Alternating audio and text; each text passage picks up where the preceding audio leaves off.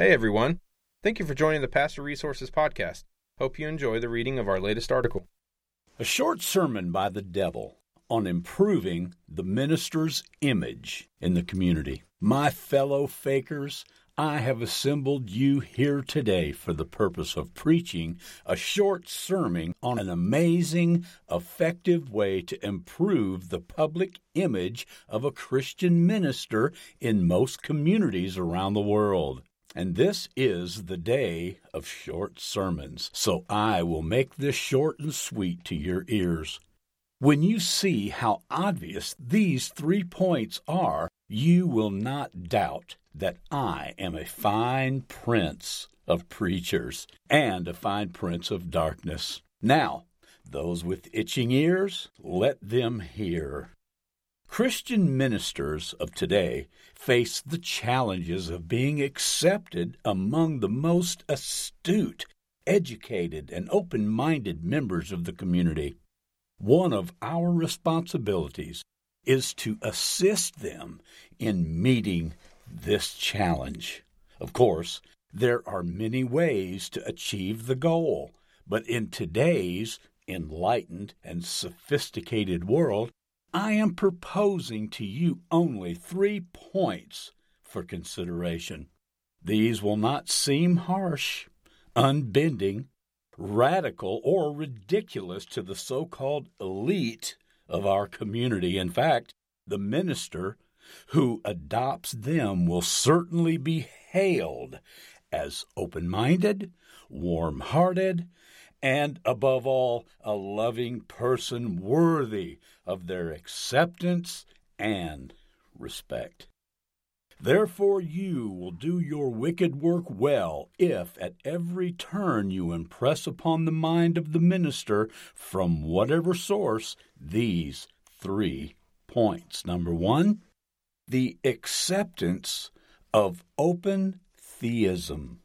Now, this notion suggests that because God allows human beings free will, he is therefore limited to knowing only everything that may happen as a result of acts of their free will, but not actually all specific acts of their free will before they happen. That is, God is infinite. He does not need to know everything that will happen, only what could happen. This helps to absolve God from being responsible for the terrible things that do happen and make the ministers more popular. Number two, the acceptance of theistic evolution. While this marvelous teaching has been around for a long time, and I ought to know since I was the first one to promote it, it has rapidly moved from liberal circles to a significant number of evangelistical ministers. Be sure to advance the belief that God is limited to being an impotent cosmic observer who had only one real function, and that was to press the button first. That idea still goes over with a bang and helps to make the book of Genesis fit better into our modern science and consequently makes the minister more popular. Number three, the acceptance of the annihilation of the impenitent. The annihilation argument will advance the idea that after an adequate period of punishment, all the really wicked will simply cease to exist. In other words, if the wicked hold out long enough, they eventually have what they wanted to get away from God and simply cease existence. This helps to deal with the question of why God would send anyone to hell and make the minister more popular. Well, in closing, I acknowledge that you need to be skillful in applying these three points. However, You have already been thinking of dozens of little tricks to advance our cause by helping to heap the right kind of praise on the hapless minister. Well, as you already know, the more praise the minister gets from the wrong people in the community, the more likely our plan will have the desired results. Well, Oh, how I approve of this Bible verse. For they love the praise of man more than the praise of God.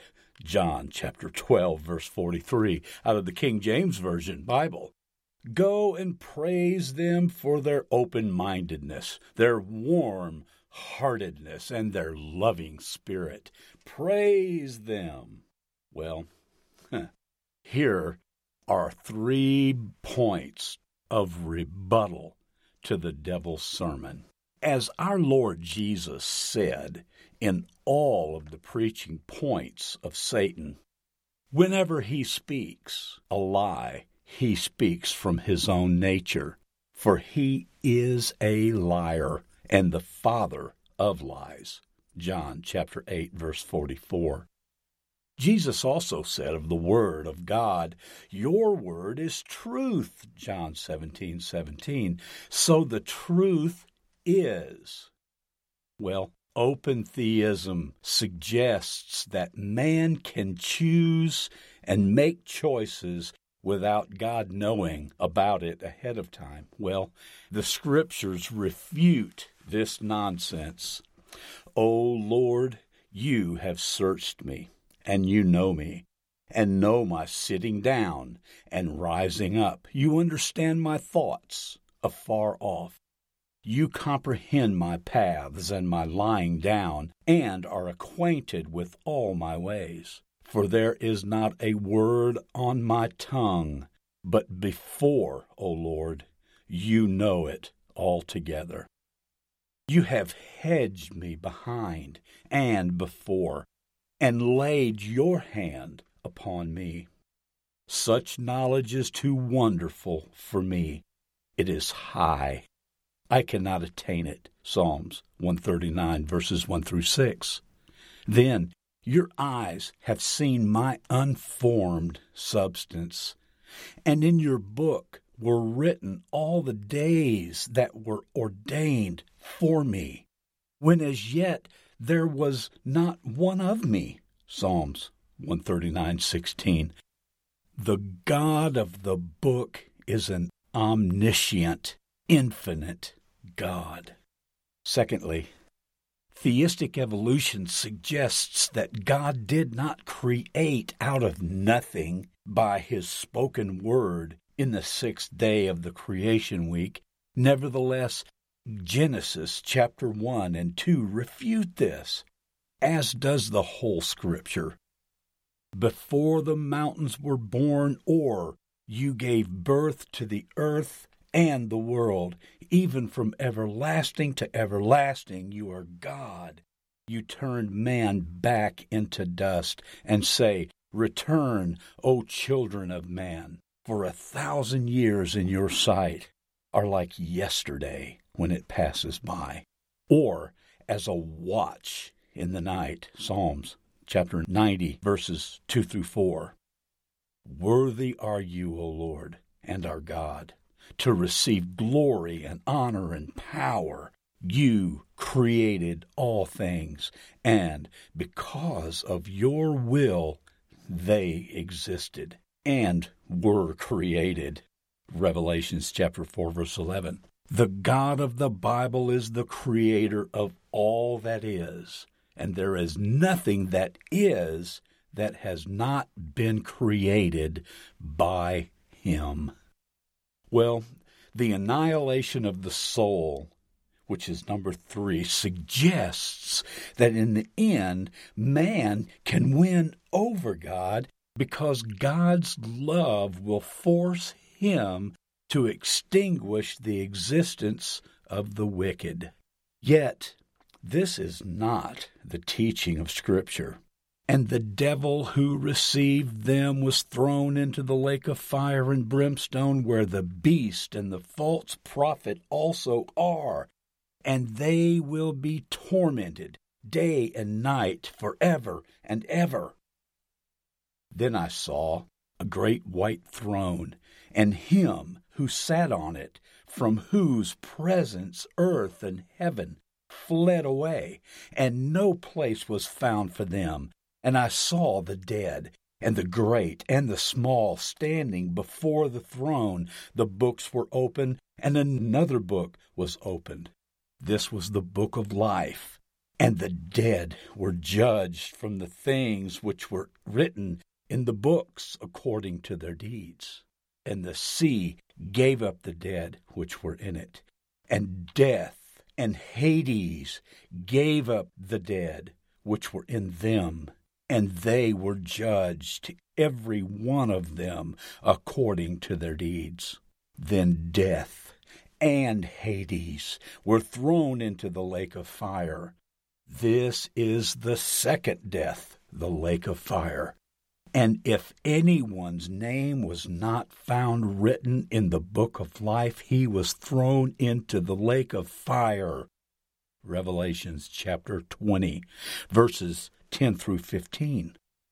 The God of the Bible is a God of justice, eternal justice. There is a more sure way to serve as a Christian minister, a mature way. And my message and my preaching were not in the persuasive words of wisdom, but in demonstration of the Spirit and the power, so that your faith would not rest on the wisdom of man, but in the power of God. Yet we do not speak wisdom among those who are mature. A wisdom, however, not of this age, nor of the rules of this age who are passing away, but we speak of God's wisdom in a mystery. 1 Corinthians chapter 2 verses 4 through 7. The spiritual, mature minister will not be content with a politically convenient message. The spiritually mature minister will stand for biblical orthodoxy. The spiritual, mature minister will not be taken captive by the false hope that if he compromises just a bit, we will enjoy greater acceptance in our community. Finally, the spiritually mature minister will not ignore the context of the scripture so loved by the devil, as noted above. Nevertheless, among the chief rulers also many believed on him, but because of the Pharisees they did not confess him, lest they should be put out of the synagogues. For they love the praise of man more than the praise of God. John chapter 12, verses 42 and 43 in the King James Version. Never fall for the foolish flattery of the world, so that no advantage would be taken of us by Satan, for we are not ignorant of his schemes. 2 Corinthians 2:11. This message is by Dennis D. Frey, president of Masters International University of Divinity, the.mdivs.edu. Thanks again for listening to the Pastor Resources Podcast. To read all of our articles, head over to pastorresources.com and don't forget to subscribe to our podcast for more articles and special interviews.